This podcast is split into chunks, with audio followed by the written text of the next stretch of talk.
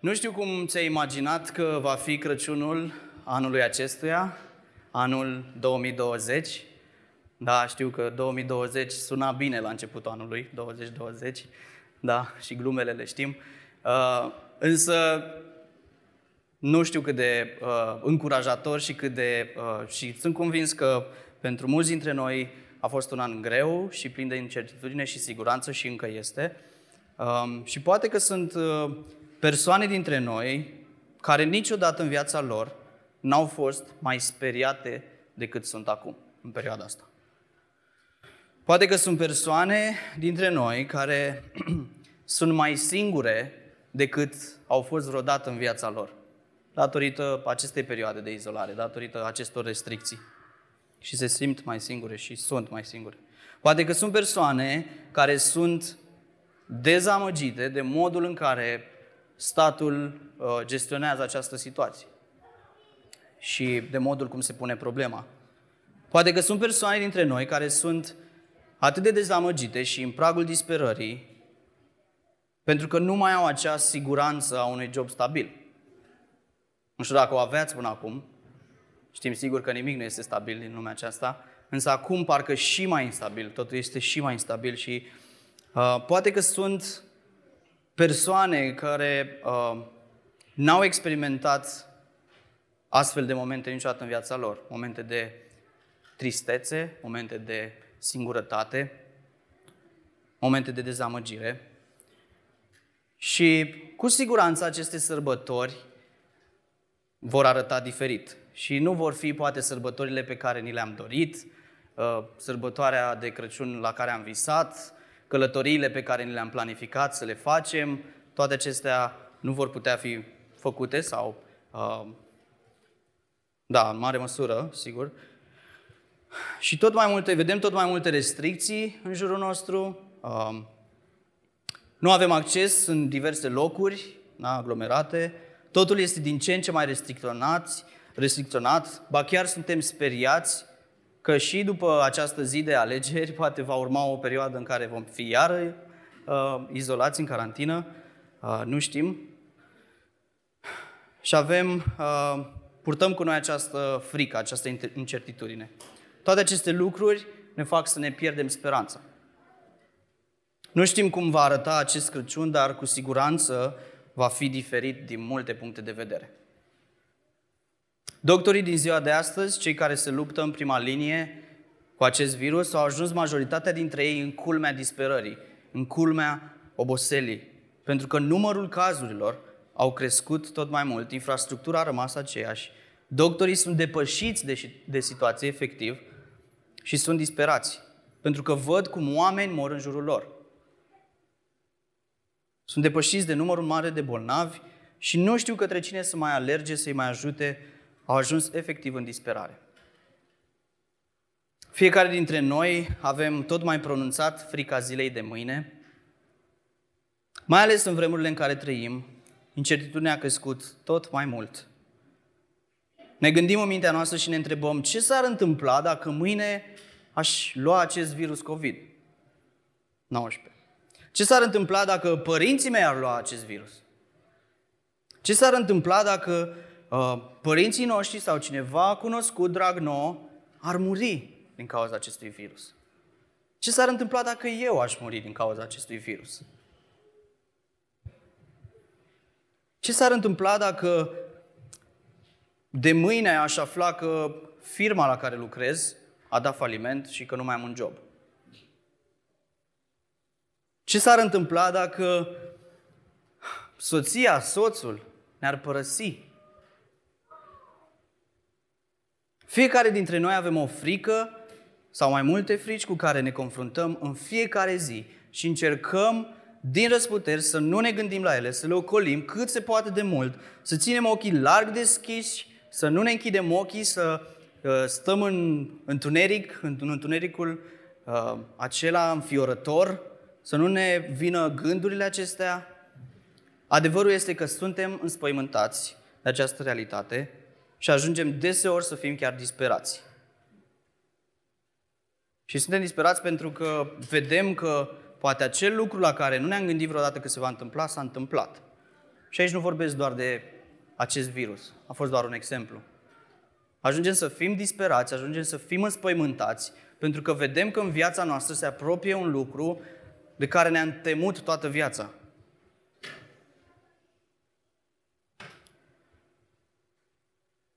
Cum ai fi dacă mâine, uh, dacă pentru tine mâine ar fi cea mai întunecoasă zi din viața ta? Care ar fi speranța ta? Dacă mâine s-ar întâmpla acel lucru de care îți spui în fiecare zi, poți să rezizi multe, poți să treci prin toate, dar prin asta nu. Și dacă s-ar întâmpla acel lucru, cum ar fi speranța ta? Puneți această întrebare. Fiecare în dreptul lui să se gândească la acel lucru de care ne spăimântăm cel mai mult. Și puneți-vă întrebarea, care ar fi speranța mea? În ce mi-aș pune încrederea? În ce ți-ai pune încrederea? În viața familiei mele pot spune că am ajuns într-un moment în care ne-am pierdut speranța. De mai bine de 2 ani încercam să avem un copilaș, însă nu am reușit. Ba chiar am avut parte și de o sarcină pierdută. Și această perioadă a fost grea și aceste întâmplări au fost neplăcute, grele.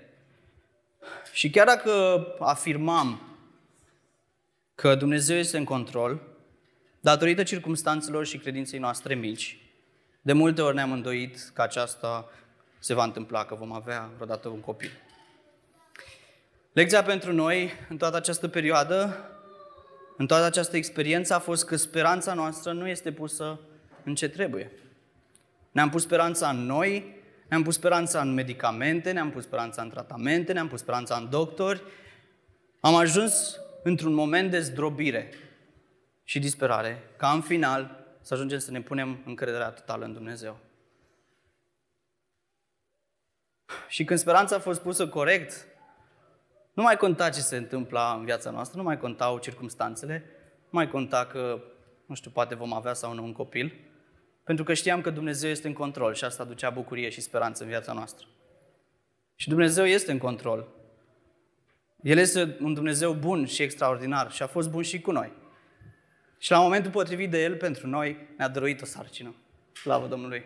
Și astăzi suntem uh, în a patra lună de sarcină, slăvit să fie Dumnezeu, cum lucrează El, și uh, suntem, avem o sarcină sănătoasă din toate punctele de vedere și nu putem decât să-i mulțumim lui Dumnezeu. Dar din momentul în care am aflat că o să avem un copil, și probabil toți cei care ați trecut pe aici, Speranța și bucuria parcă a venit în viața voastră și ați început să trăiți, am început să trăiesc viața cu alți ochi. Parcă deodată totul a început să nu mai conteze ce se întâmpla în jurul nostru, Băi, o să fie bine. Însă lecția și provocarea pentru noi încă rămâne. Este, și este aceasta, că speranța noastră nu trebuie pusă nici chiar în acest copilaș pe care îl vom primi din partea lui Dumnezeu. Nu în asta constă uh, speranța noastră și uh, lecția pentru noi este să ne punem speranța într-un copil de o valoare mult mai inestimabilă, despre care vom vorbi astăzi. Și poate vă întrebați și voi, la fel ca și mine, ne întoarcem puțin în această atmosferă mai tristă pe care am, cu care am început. Mai putem avea vreo speranță în vremurile pe care le trăim? Mai putem oare să vedem lumina strălucind în întuneric? Există oare vreo posibilitate, vreo șansă să ies din mijlocul acestei disperări în care mă aflu? Oare mai putem scoate la capăt cu acest virus, cu ce se întâmplă? Cum va fi următoarea perioadă în care se anunță o criză? Poate că acestea sunt și gândurile tale. Poate că și tu ai ajuns în pragul disperării și ți-ai pierdut orice, orice speranță. Și despre aceasta este ceea ce vrem să discutăm în dimineața asta despre o speranță în mijlocul disperării. Dar oare ce este această speranță de care tot vorbim? Am vorbit la anunțuri, am vorbit la închinare, am vorbit în perioada asta. O să tot vorbim despre o speranță uh, pe care Domnul Isus a adus-o. Cu siguranță fiecare dintre noi avem o speranță poate însemna să-ți pierzi, să-ți păstrezi optimismul, indiferent care sunt circumstanțele din viața ta, să fii încrezător, deși circumstanțele sunt extrem de nefavorabile. Speranța biblică, totuși, recunoaște circumstanțele grele din viața noastră și disperarea, dar le adresează printr-o încredere într-o persoană. O persoană care promite să fie prezentă în mijlocul disperării, în mijlocul depresiei. Unde nevoilor tale, dacă îți vei îndrepta atenția spre El și adevărul Lui. Ascultați, indiferent cât de grele par problemele cu care te confrunți, fie că e vorba de mânie, depresie, autocompătimire, probleme sexuale, vinovăție, durere, suferință, dependență, îngrijorare sau chiar teamă, niciuna dintre ele nu este prea mare pentru Dumnezeu. Asta este ceea ce Biblia ne învață, asta este ceea ce vrem astăzi să facem și ideea principală a acestui mesaj este aceasta că Isus nu este cu adevărat o speranță pentru tine până când El nu devine singura ta speranță. Ești în întuneric, nu ai cum să vezi lumina. Nu ai cum să fii un om cu o speranță sigură până când nu-L vezi pe Hristos ca singura speranță în mijlocul disperării tale. Și vom vedea pe parcursul acestui mesaj de ce doar Isus este singura noastră speranță sigură în această lume. Și haideți să ne uităm să vedem ce are Biblia să ne spună despre asta și ne vom uita la un pasaj din Isaia, vom citi primele versete, unde vom găsi un popor, poporul lui Dumnezeu, ajuns în pragul disperării, ajuns în cel mai întunecat colț al vieții lor, un popor fără nicio șansă, un popor uh, în întuneric și cred că sună familiar. Și în mijlocul acelor trăiri reale, profetul Isaia proclamă venirea unui salvator, venirea unui rege, venirea lui Mesia, adevăratului rege, venirea luminii, venirea lui Isus Hristos. Ne vom uita cum Hristos a fost speranța în mijlocul poporului, în mijlocul lor, și cum El este speranța în mijlocul disperării noastre și în mijlocul vieții noastre care trăim. Așa că haideți să citim din Isaia, capitolul 9. Eu citesc versiunea NTR, ediția a doua, și vom citi primele două versete, după care ne vom opri. Totuși, nu va mai fi întuneric peste cei ce au fost în necaz. După cum în trecut el a făcut de rușine ținutului Zabulon și ținutului Neftali, tot așa în viitor el va acoperi de glorie Galileea neamurilor înspre mare dincolo de Iordan. Poporul care umbla în întuneric a văzut o mare lumină. Peste cei ce locuiau în țara umbrei morții a strălucit o lumină. Ne vom opri aici deocamdată, vom continua apoi. Însă vrem să descoperim împreună în dimineața aceasta cum este Hristos speranța în mijlocul disperării. Ei bine, El aduce lumină în întuneric. Și observăm în aceste versete contrastul acesta dintre lumină și întuneric. Și Isaia face referire, aducând acest contrast, vrea să arate către Isus Hristos, că El este lumina și vom vedea asta pe parcurs, pe măsură ce înaintăm în text. În mijlocul întunericului în care poporul Israel se afla, profetul le spune că există o lumină chiar atunci, chiar în acel, acel moment. Acea lumină fiind de fapt credința și speranța în Isus Hristos care va veni să-i mântuiască, să aducă liberare. Și în acele circumstanțe descrise, în, acele, în, a, în acest pasaj, da, când uh, toate lucrurile au luat o razna și erau într-o perioadă neagră și poporul Israel uh, știm că tot timpul au fost în diverse perioade. Perioade bune, după aia perioade de cădere, perioade bune, perioade de cădere și au fost tot timpul uh, acest ciclu în viața lor. Și erau acum în momentul cel mai întunecat, poate, al vieților, unde ipocrizia era maximă, idolatria era maximă, se tolera orice. Împăratul Ahaz era un împărat corupt, Dumnezeu, în acest context, anunță venirea lui Isus Hristos.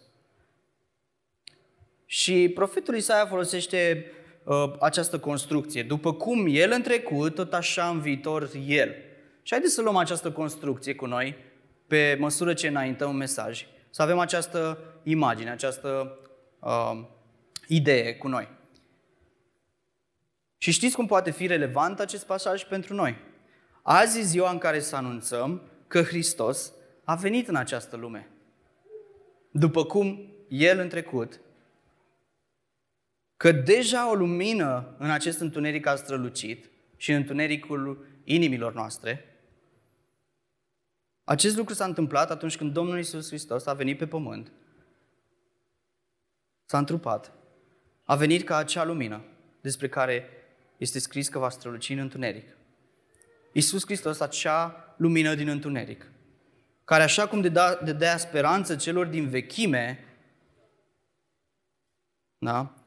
Tot așa și noi avem speranță, amintindu-ne că în trecut Domnul Iisus Hristos a venit și ne-a răscumpărat. Și ne uităm cu și mai multă speranță la ziua când El va reveni.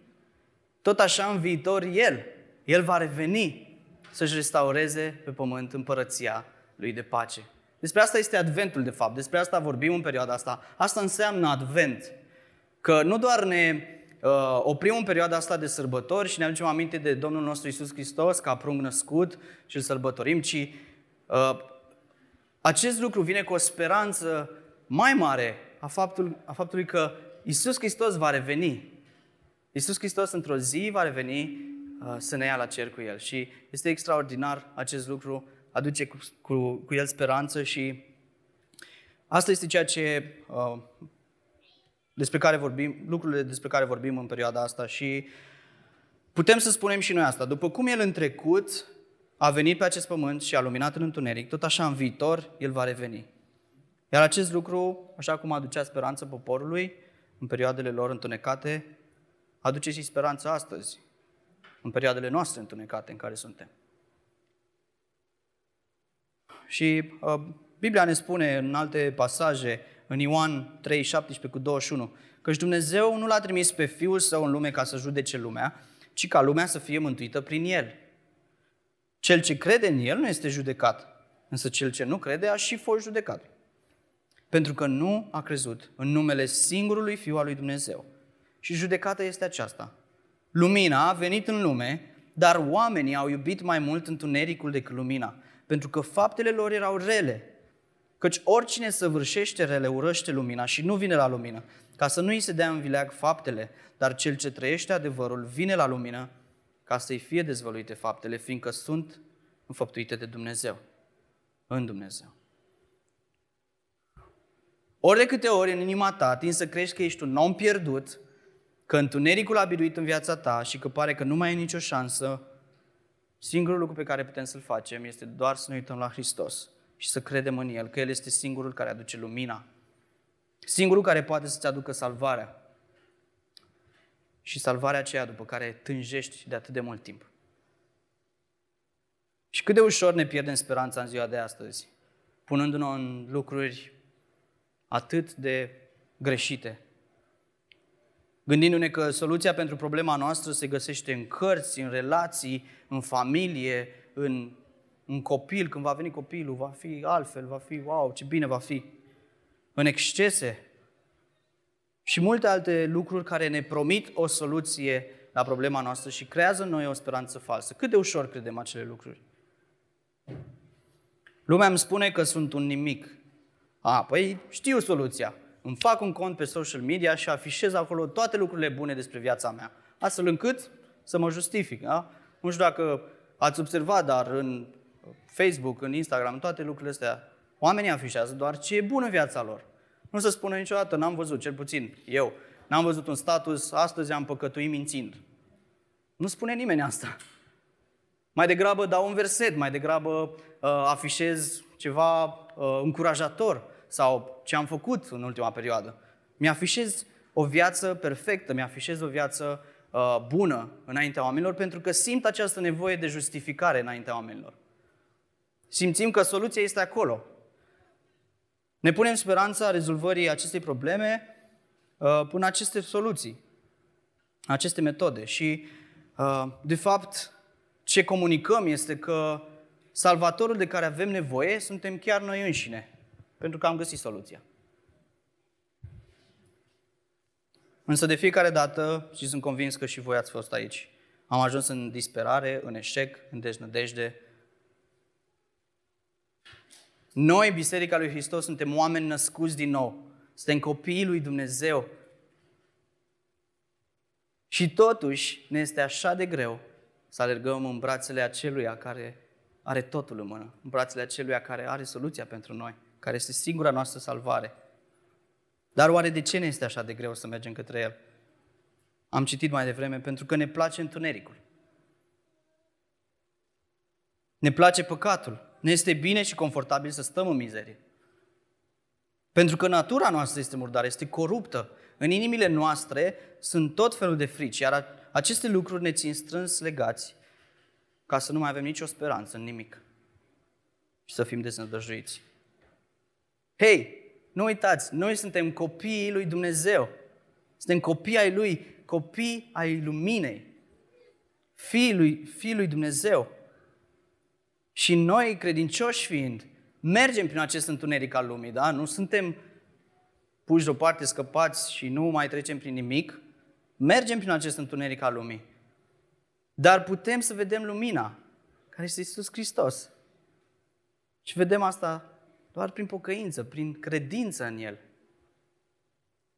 Asta aduce speranță. Ești astăzi în mijlocul disperării gândindu-te că nu vei reuși niciodată să găsești problema la soluția ta, gândindu-te că nu vei reuși niciodată să treci peste acest moment al vieții tale care este greu, că nu mai ai nicio speranță, e bine adu-ți aminte că aceste gânduri sunt gânduri ale naturii tale păcătoase, care se hrănește cu întunericul păcatului și în mijlocul acestei disperări, aduți aminte că ești fiul al luminii, că ai fost adus la lumină prin Isus Hristos, care a biruit întunericul.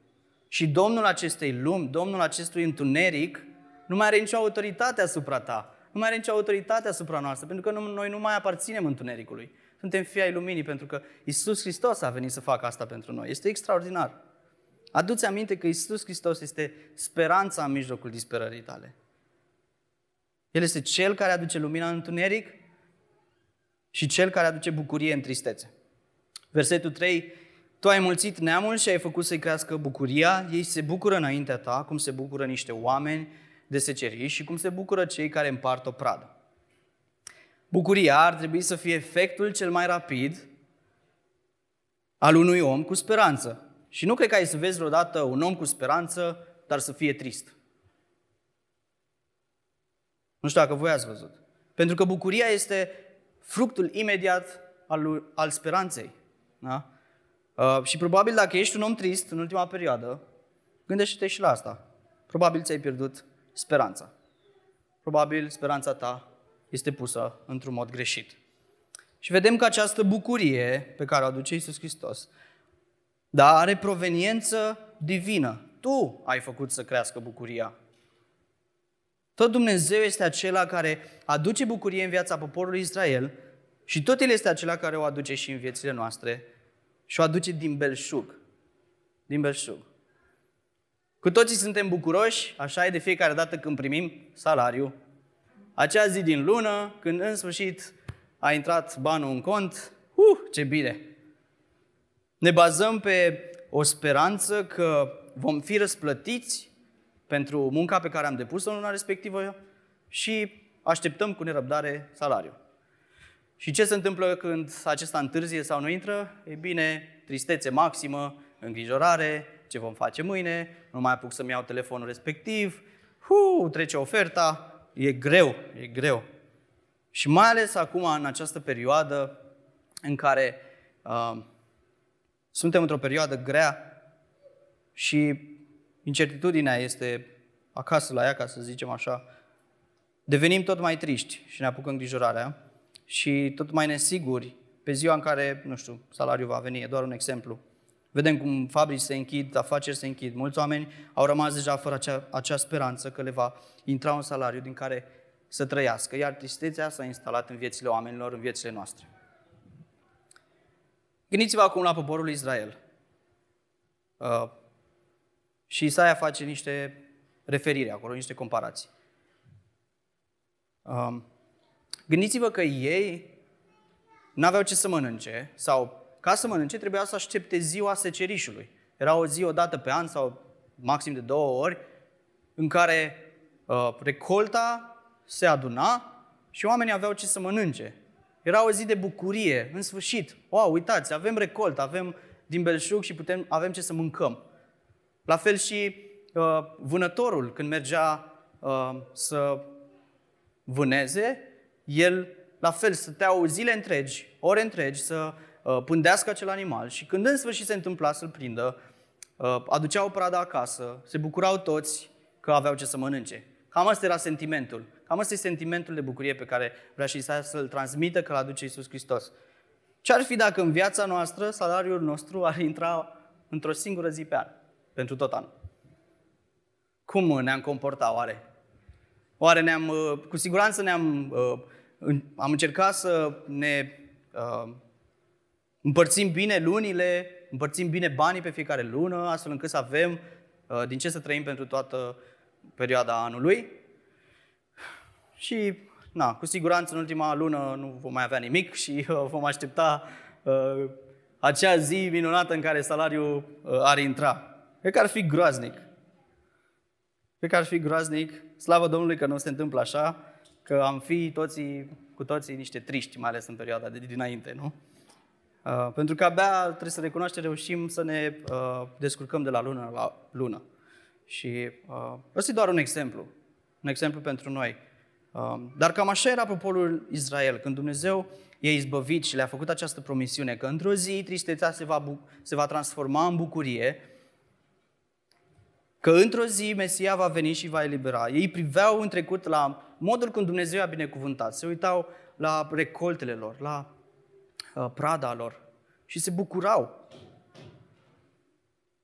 Tot așa și noi privim cu credință în trecut la Isus și ce a făcut pentru noi și ne uităm cu speranță la viitor, când El va reveni și va restaura pe deplin această lume.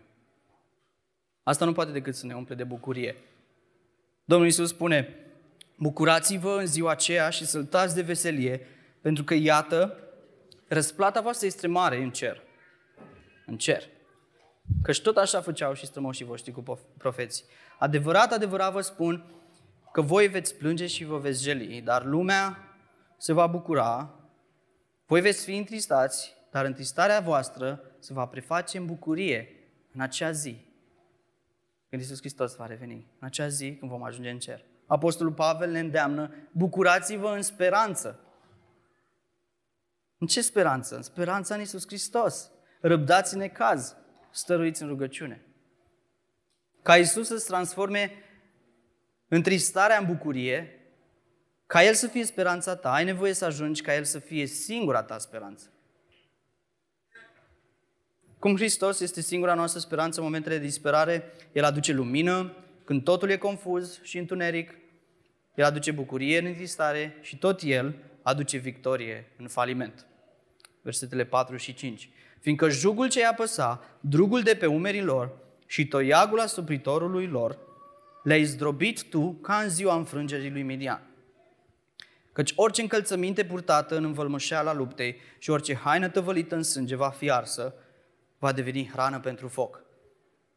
Cum aduce Iisus Hristos victorie în falimentele noastre? El poartă luptele noastre.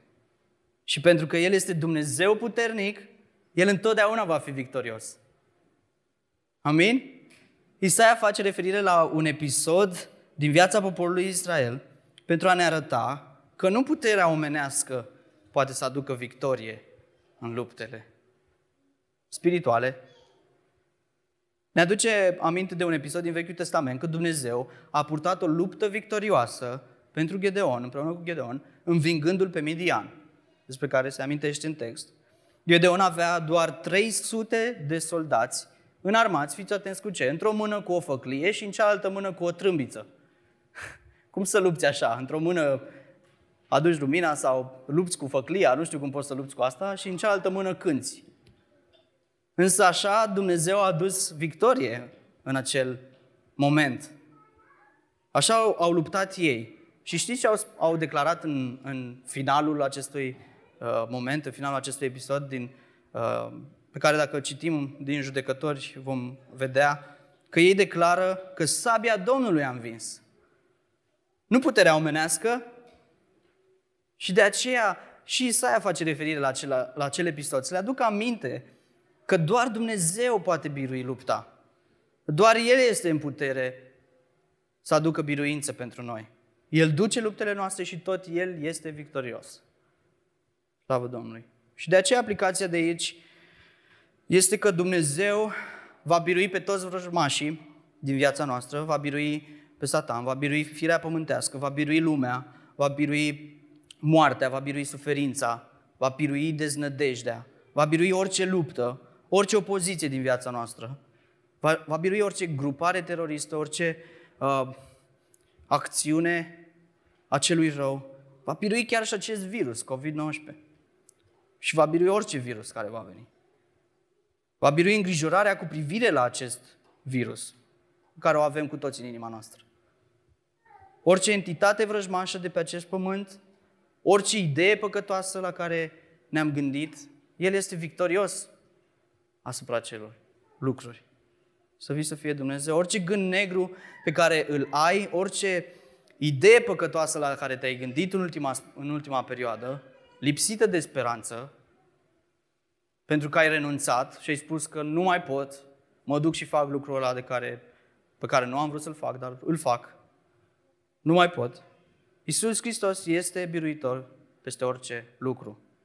El poate birui. El este singurul care poate aduce victorie în viața ta în lupta cu păcatul. Și poate că cu toate astea te lupți de o viață întreagă cu un păcat și ai ajuns în pragul disperării, ai ajuns să-ți pierzi speranța că vei mai avea victorie. Dar știți ce? Victoria de plină este când vom fi în cer, când vom fi glorificați. Și poate că vom lupta cu acest păcat, cu această ispită toată viața noastră. Nu este despre uh, acest lucru și este despre a ne pune încrederea totală în Isus Hristos, care El este victorios peste orice lucru. Doar așa putem. Isus Hristos este singurul care îți poate aduce speranță în mijlocul disperării tale. El aduce pace în haos. Și acum haideți să ne uităm la următoarele versete, pe care probabil, cu siguranță le cunoașteți atât de bine, și să ne uităm la caracteristicile distincte și atât de clare ale lui Mesia, acest uh, Mesia anunțat prin toate cele versete, da? ca lumină, ca bucurie, ca victorie. Și în aceste versete ni se prezintă clar cum arată Mesia. Haideți să ne uităm la acest perfect salvator și să ne punem toată speranța, să vedem în cum arată speranța noastră. Citim 6 și 7. Căci un copil ni s-a născut, un fiu ni s-a dat, iar autoritatea sa va sta pe umerii săi. Va fi numit sfetnic minunat, Dumnezeu puternic, Tată veșnic, prinț al păcii, autoritatea sa va crește neîncetat și va fi o pace fără sfârșit pentru tronul lui David și împărăția sa. El o va întemeia și o va întări prin judecată și dreptate de acum și pe vecie. Râvna Domnului oștirilor va face aceasta. Și vedem niște titluri atribuite lui Isus Hristos, niște nume. Și haideți să, înainte să le luăm pe rând, haideți puțin să ne uităm la niște lucruri. Observați că se spune, un copil ni s-a născut. Și acest lucru vorbește despre umanitatea lui. Isus a fost o ființă umană reală, el a fost om. El a fost bărbat. Și cel care a scris cartea Evrei a spus că el a fost atât de uman pe cum orice om este. Pavel spune în Filipeni 2, 6, 7, el, măcar că avea natura lui Dumnezeu, n-a considerat ca fi una cu Dumnezeu, este un lucru de apucat, ci s-a dezbrăcat de sine, luând natura unui rob și devenind asemenea oamenilor. La înfățișare a fost găsit ca un om. Și deoarece el a fost om și pentru că el a simțit ceea ce și noi simțim și pentru că el a suferit cum și noi suferim, deși știm că el a suferit o suferință pe care noi n-am fi putut să o ducem, asta îl face cu atât mai capabil să ne ajute. El este capabil să ne înțeleagă, el este capabil să empatizeze cu noi. El a fost om și a fost nevoit să fie om, pentru că un om trebuia să moară în locul omenirii. Dar omul era în răzvătire cu Dumnezeu. Un om trebuia să poarte păcatul lumii, trebuia să simtă suferința omului. El era om, dar mai mult decât un om, urmăriți în continuare ce se spune, un fiu ni s-a dat. Și care este următorul cuvânt? Nu născut, ci dat. Dat de către cine? De către Dumnezeu. Și asta arată natura dumnezeiască a lui. Nu era doar om, ci și Dumnezeu. El a fost divin în formă omenească. Trebuia să fie Dumnezeu, nu-i așa? Trebuia ca un om să poată purta păcatul omenirii, omului, dar trebuia să fie Dumnezeu ca să înfrângă acest păcat și să învingă moartea odată pentru totdeauna. Cine a fost Isus Hristos?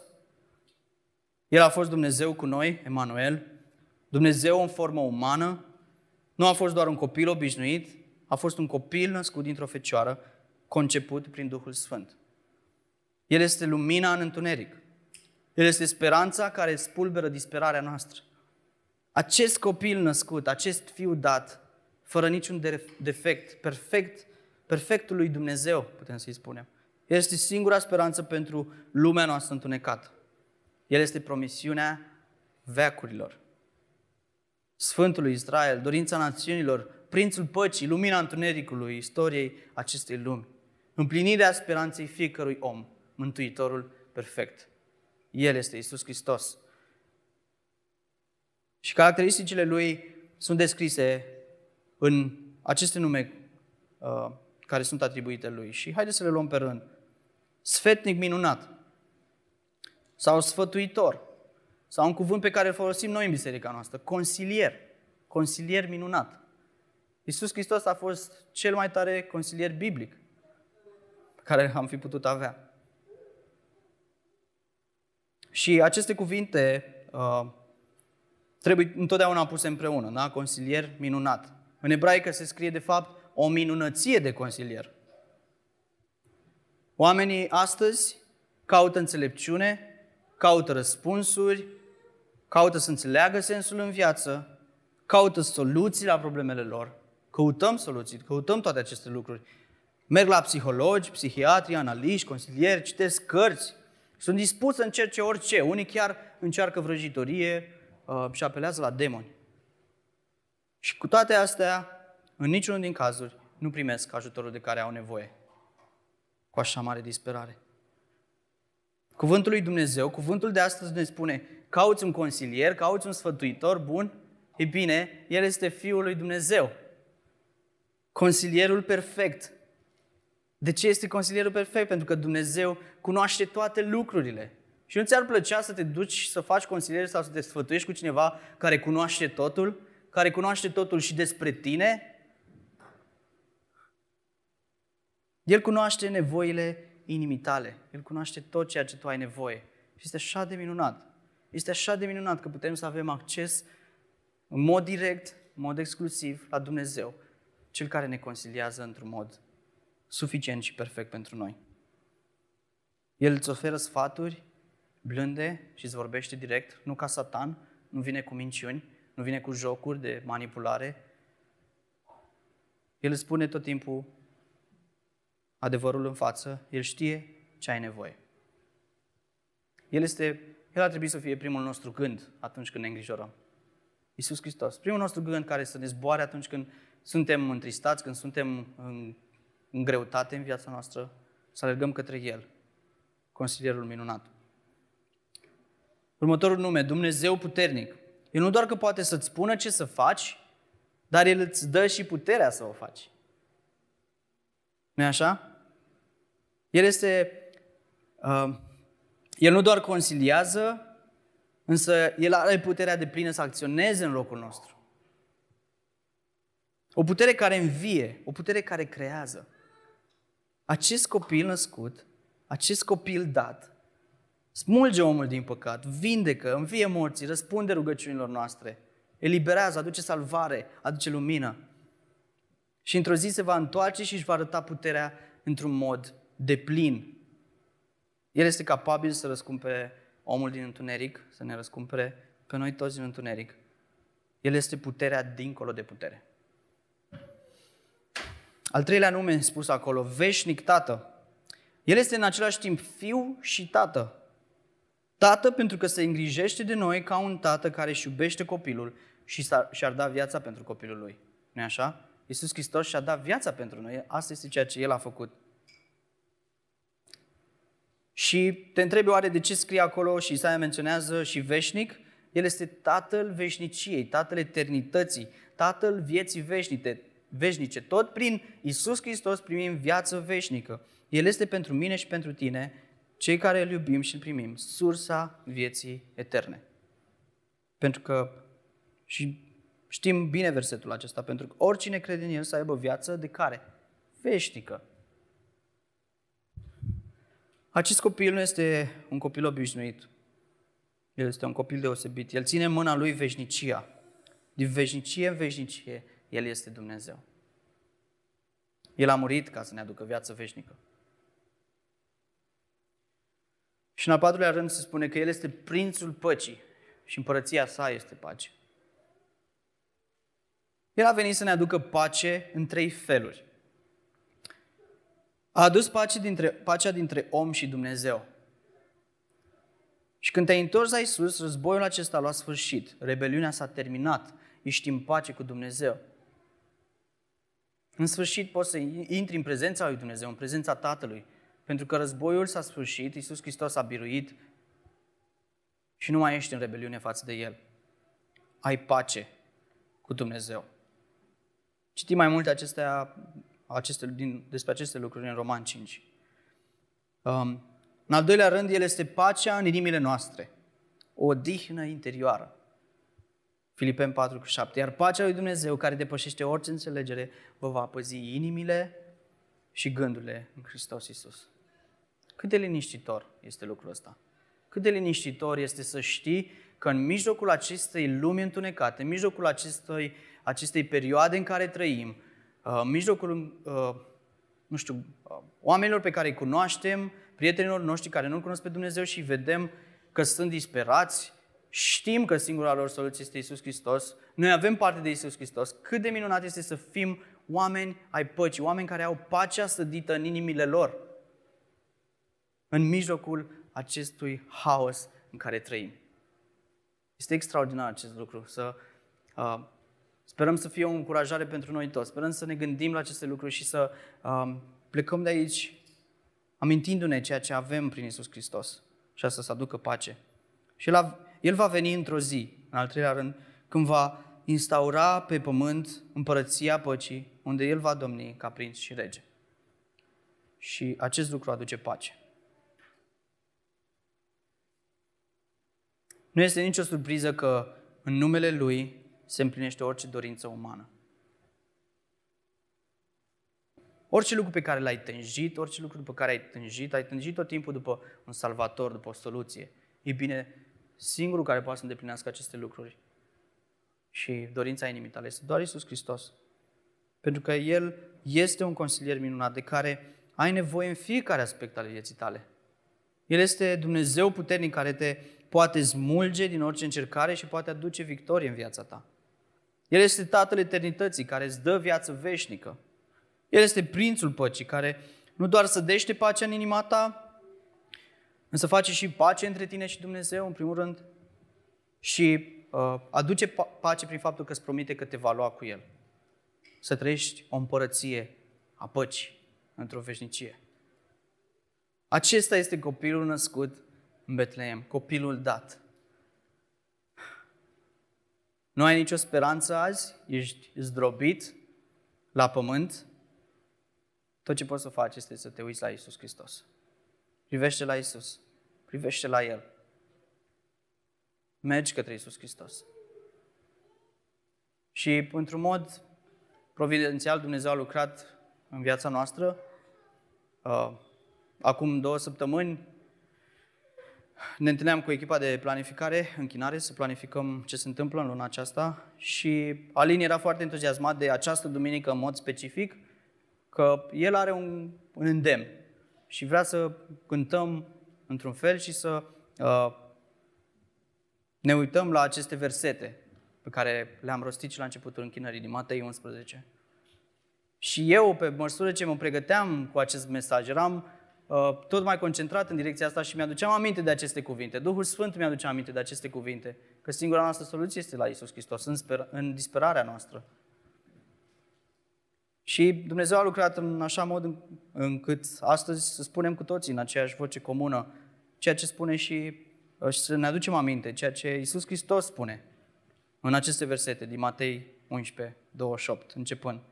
Veniți la mine toți cei trudiți și împovărați, toți cei disperați, toți cei fără nicio speranță și eu vă voi da o dihnă. Cât de minunat!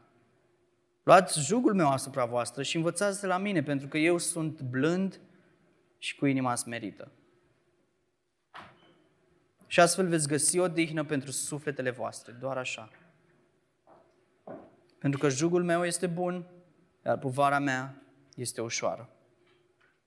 Cel care a restaurat viața mea, cel care poate restaura și viața ta, care a restaurat și viața voastră, cel care în disperarea vieții noastre a venit și a adus lumina în întuneric, a adus bucurie, a adus victorie, pace pentru mine. Cel care prin jertfa Lui ne-a împăcat cu Dumnezeu și ne-a dăruit viață veșnică, este Isus Hristos. Copilul despre care vorbim. Cel pe care îl reamintim în această perioadă și chiar și astăzi. Și îl amintim și lună de lună prin actul cinei Domnului. Când ne apropiem de masa Domnului, ne apropiem de aceste elemente de pâine și de rodul viței și ne aducem aminte de uh, viața Domnului nostru Isus Hristos. Ne aducem aminte de moartea Lui, ne aducem aminte de suferința Lui pentru noi, ne aducem aminte de uh, dovada Lui de dragoste nespusă prin jertfa de la cruce.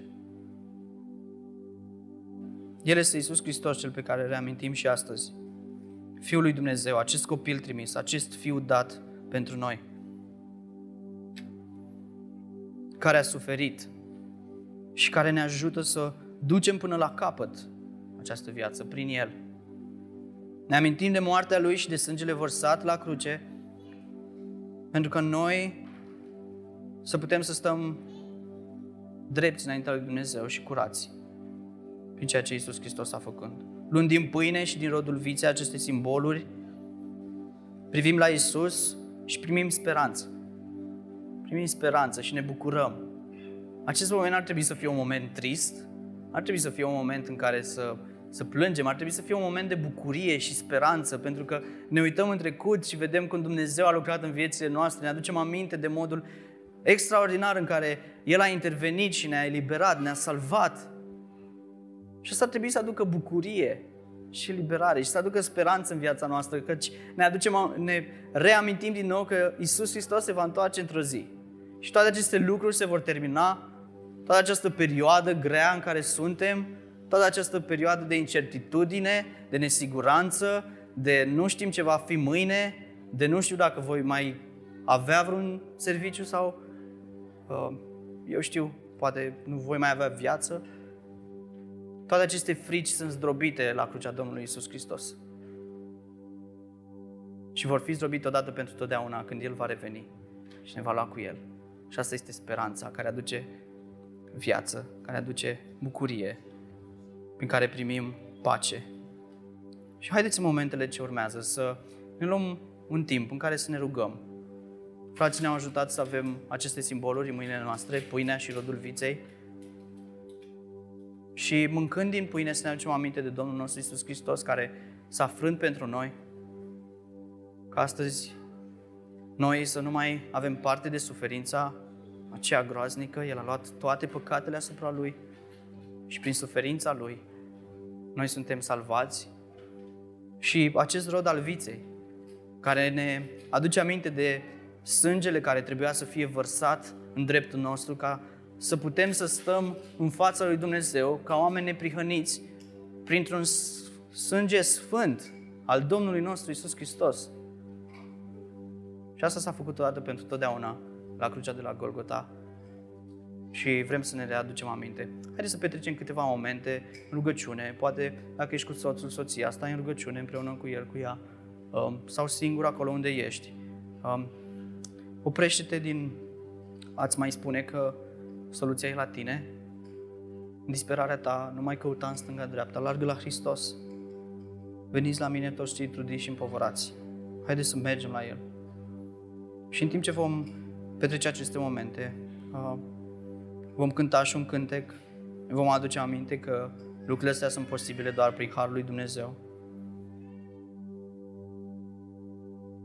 Haideți să mergem la Hristos. Nu ne vom aștepta unii pe ceilalți să luăm masa, vom lua fiecare în dreptul nostru, așa cum credem și la momentul potrivit. Și haideți să ne rugăm. Haideți să venim înaintea lui Dumnezeu. Doamne, Tu ești bun cu noi. Doamne, Tu ești măreț. Doamne, Ți îți dăm toată, toată cinstea, toată gloria pentru modul Tău minunat în care ai lucrat în viețile noastre. Doamne, Te lăudăm și îți mulțumim.